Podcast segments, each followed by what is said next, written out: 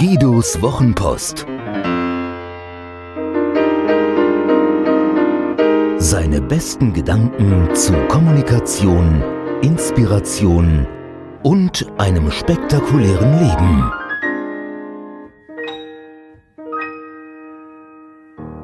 Erfolgreich Betten machen. Wer morgens sein Bett macht, lebt erfolgreicher und glücklicher.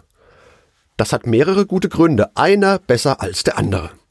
Also, wer seinen Tag mit einer erledigten Aufgabe beginnt, startet erfolgreich in den Tag und Erfolg kommt zu den Erfolgreichen, dass es nur das Bett war, weiß der Erfolg ja nicht.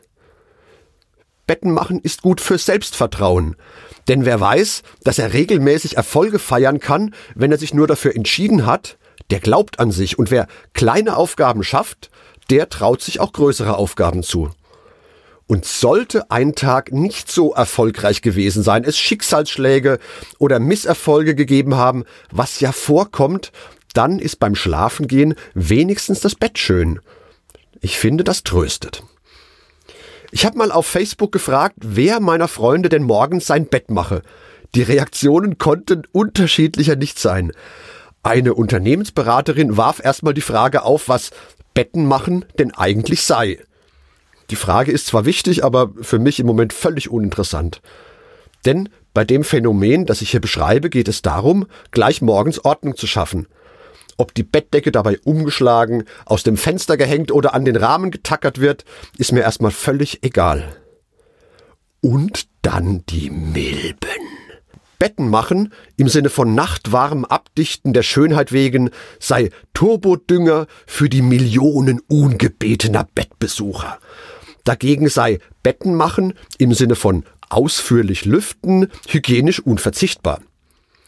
Betten machen, in welchem Sinne auch immer hingegen sei Spießerwerk ohne Sinn und Mehrwert. Also die Antworten meiner Freunde auf Facebook waren da tatsächlich sehr, sehr unterschiedlich in einem unglaublich schlecht geschriebenen Artikel steht, dass ich mit zwei Gramm Hautschuppen eine Million Milben ernähren kann. Ich selbst mache morgens kein Bett. In keinem Sinne, aber aus Gründen. Dafür räume ich im Wohnzimmer auf.